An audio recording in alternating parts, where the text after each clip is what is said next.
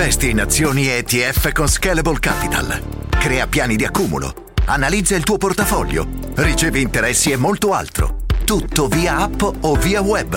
Scegli Scalable per i tuoi investimenti. Daily Cogito. Svegliarsi per pensare oppure pensare per svegliarsi. Ogni mattina, dal lunedì al venerdì, con Rick Dufer.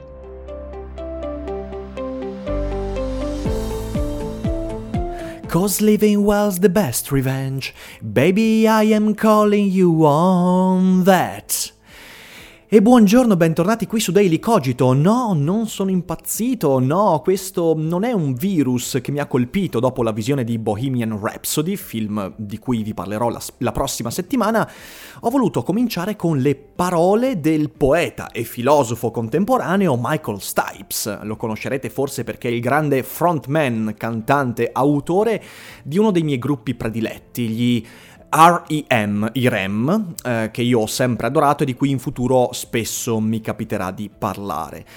Vivere bene è la miglior vendetta. Questa canzone che io adoro, e sotto in descrizione vi lascio un link per andare sia ad ascoltare il pezzo se non lo conoscete, eh, sia per leggere il testo che secondo me è bellissimo, eh, è il fulcro da cui vorrei far partire e intorno a cui vorrei far ruotare l'episodio con cui concludiamo questa settimana. Prima di cominciare però vorrei avvertirvi che eh, questo sabato, ovvero domani, non uscirà l'episodio di Dufer e Boldrin, il filosofo e l'economista, perché avendo il computer in riparazione, eh, beh, per quanto sia eroico il mio, vecchio, il mio vecchio computer, non riesce a reggere un montaggio di quel tipo, quindi questo sabato si salta, ma il sabato successivo ci sarà l'episodio sicuramente. E anche Philosopher So Good domenica salta, sempre per lo stesso motivo, mi perdonerete, ma purtroppo è al di fuori delle mie possibilità. Poi si ritorna lunedì con Day di Cogito, quindi un weekend di pausa. Detto questo, detto questo, oggi vorrei parlare proprio di un concetto a me molto caro, ovvero come riuscire a ritagliarsi un po' di serenità in questo mondo dei social network, dell'iperconnettività che ci porta sempre a iperreagire alla molteplicità di stimoli che costantemente eh, ci bombardano, come riuscire a starsene tranquilli. E quella frase lì, living well is the best revenge, secondo me racchiude in maniera fenomenale le due strade di cui vorrei parlarvi. Attenzione, attenzione strade che non, non voglio eh, proporvi a modi guru spirituale, eh, semplicemente sono cose eh, che ho osservato nella mia vita accadere e da cui ho tratto un qual certo insegnamento che mi permette oggi di vivere bene anche se il mio lavoro è stare in mezzo al frastuono dei social network, a questa moltitudine senza volto de- degli utenti anonimi, delle discussioni online, degli insulti, eh, delle prese per il culo, delle provocazioni continue. E io, bene o male, penso di viverla molto molto bene. Sono una persona serena e credo che quello che dirò potrebbe essere molto utile a chi invece da utente, quindi non da produttore di contenuti che ci deve per forza vivere in questo frastuono, eh, possa essere, diciamo così, eh, utilizzata nel migliore dei modi. Perché noi viviamo in una società di interrelazione e in relazione con gli altri, ragazzi, si rischia grosso. Perché? Perché se andiamo ad analizzare la maggior parte delle interazioni sociali che intratteniamo, ci accorgiamo che queste saranno sempre volte a farci iperreagire. E questo avviene per un motivo molto preciso, perché nella collettività stressare l'individuo è considerato uno dei modi perfetti per fargli tirare fuori le cose migliori. Quindi la iperreazione a uno stimolo esagerato, a una provocazione, è ciò che spesso viene adottato come comportamento naturale e non di eccezione ma come regola, per permettere agli individui di tirare fuori il meglio. E questo avviene in un negozio di elettrodomestici, dove il commesso è spinto a farci iperreagire ai suoi stimoli e l'iperreazione deve essere volta a stimolarci eh, emotivamente a compiere l'acquisto. Avviene su internet. L'utente che commenta in maniera spesso provocatoria spinge lo youtuber o il podcaster o il produttore di contenuti a iperreagire, ma la stessa cosa avviene poi fra utenti normali. I commenti su internet spesso sono guidati dalla necessità di spingere l'altro all'iperreazione. E quante volte succede che noi, anche senza volerlo, anche senza averlo preventivato e magari non riconoscendoci in quel, in quel comportamento, iperreagiamo? Questo avviene nel lavoro, pensate ai colloqui di lavoro. Io li ho fatti per, te- per, per un po' di tempo nella mia vita, ho tenuto colloqui di lavoro e una delle cose che ci insegnavano per tirare fuori dal candidato alcune cose che altrimenti non sarebbero emerse era spingi l'altro alla iperreazione, non violenta ovviamente, ma fondamentalmente a farlo uscire forzatamente dalla zona di comfort o perlomeno dalle aspettative che si era creato nel prepararsi a quell'evento. Iperreagiamo in ogni ambito della nostra vita, siamo chiamati alla iperreazione, la televisione si fonda sull'iperreazione.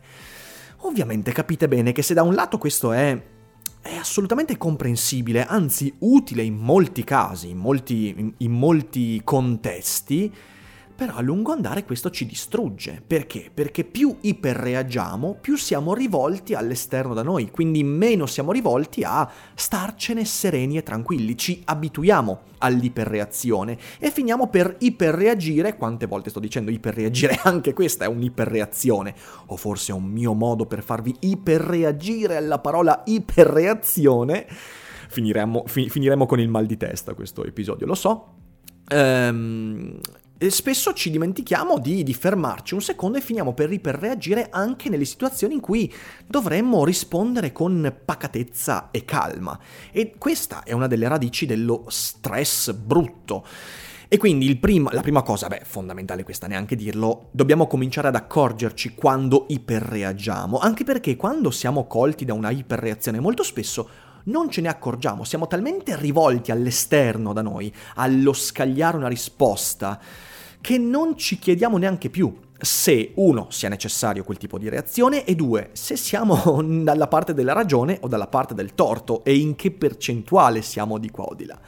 Quindi in questo episodio vorrei parlarvi di due strade che io nella mia vita ho eh, adottato per evitare di arrivare a questo, per non eliminare, perché poi finirà sempre il momento in cui iperreagiremo anche senza averlo voluto. A me capita ancora in alcuni commenti, in alcune risposte ai commenti, succede però, però me ne accorgo e ho adottato due strategie per eh, minimizzare questo tipo di problema. Allora, la prima è, sembra semplice semplice, dire come si sta.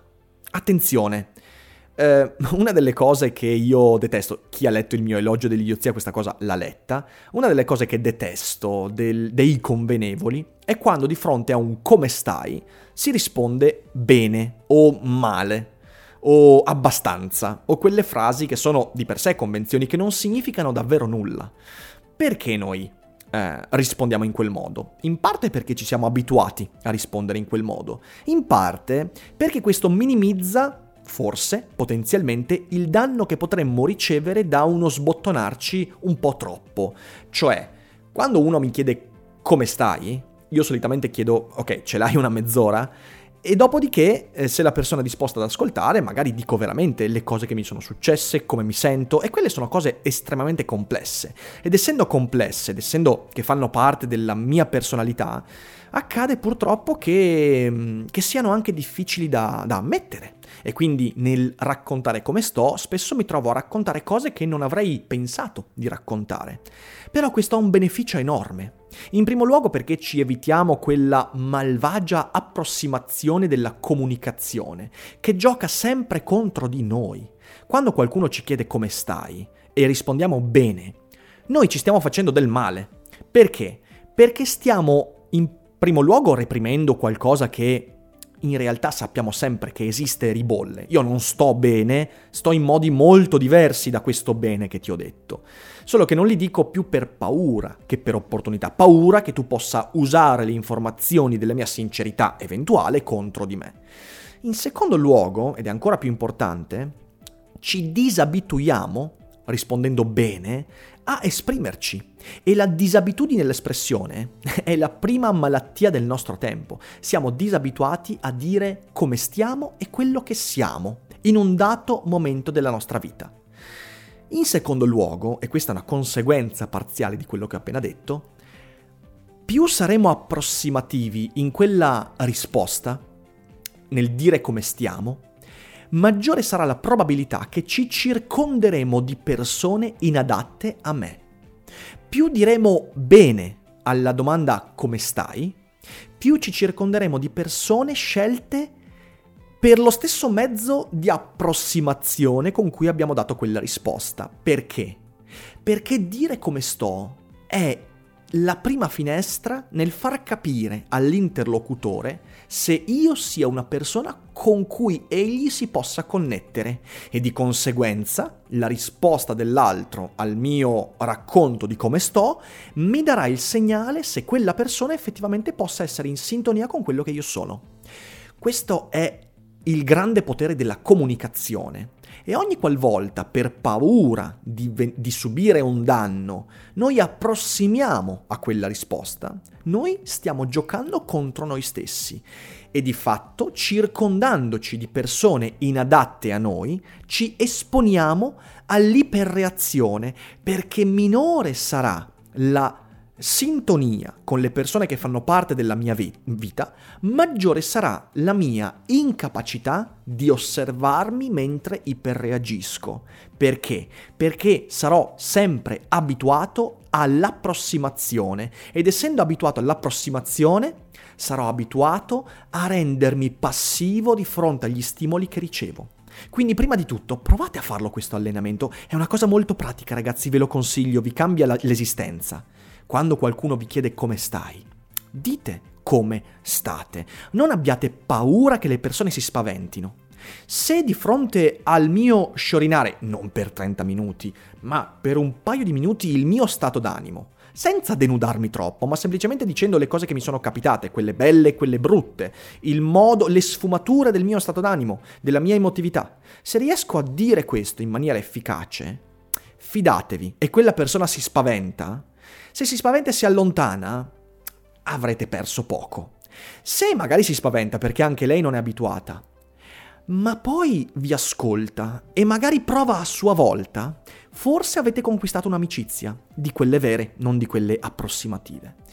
La seconda cosa che vi consiglio di fare, e questo lo lancio come sprazzo, che poi la settimana prossima, parlando di nuovo di Kurt Vonnegut, altro filosofo contemporaneo, purtroppo non più in vita, è una cosa che appunto andrò a specificare la settimana prossima parlandovi proprio di un libro, è la formula che lo stesso Vonnegut adotta eh, durante uno dei suoi discorsi ai laureandi, non mi ricordo di che università. Quando siete felici, felici fateci caso.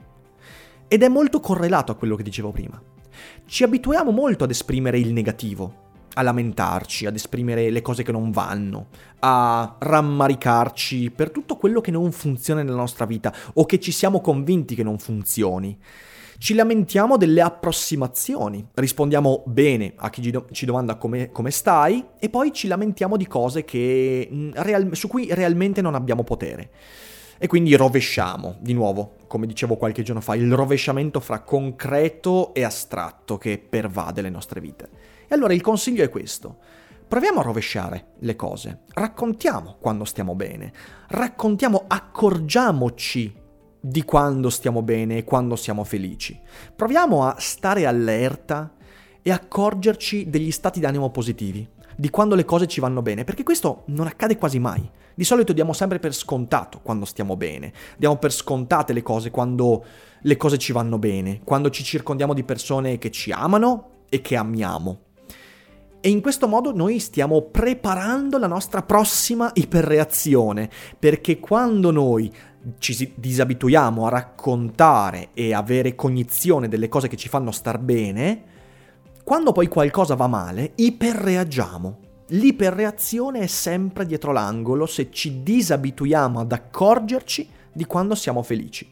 Quando siete felici fateci caso. Quindi queste sono le due oddio, mm, è una brutta parola, formulette, le due, le due, i due consigli che mi sento di dare, e sono due consigli applicabilissimi, cioè non sono fuffa, sono due cose che potete fare nella vostra giornata. Stare allerta, accorgendovi quando siete felici e abituarvi a dire effettivamente come state. Le prime volte in cui fate soprattutto questa seconda cosa, vi sentirete in imbarazzo degli idioti perché sarete gli unici a farlo. Fidatevi.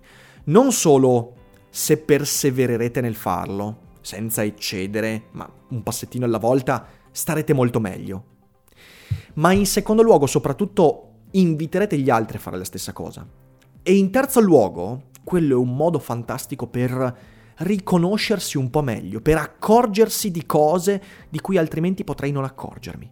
Sono cose fantastiche da tentare che poi vanno personalizzate, quindi provateci magari con un commento nei prossimi giorni mi dite com'è andata. Vi siete accorti di quando eravate felici? Avete detto davvero come state?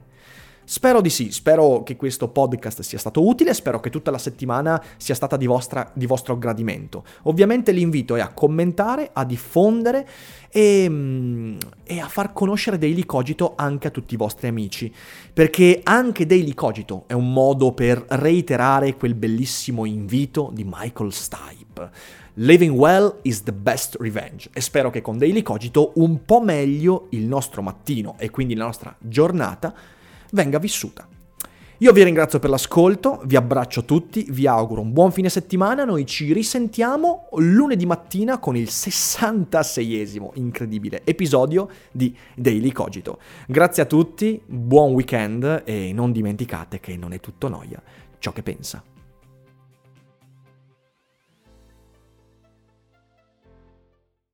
Oggi Voice ti consiglia Ciao, se stai cercando un podcast diverso dove trovare percorsi per la meditazione e il rilassamento, parole, pensieri per il tuo benessere, questo messaggio è per te. Il nostro podcast si chiama Meditazione guidata e rilassamento. Ci trovi su tutte le piattaforme di podcast. Ti aspettiamo.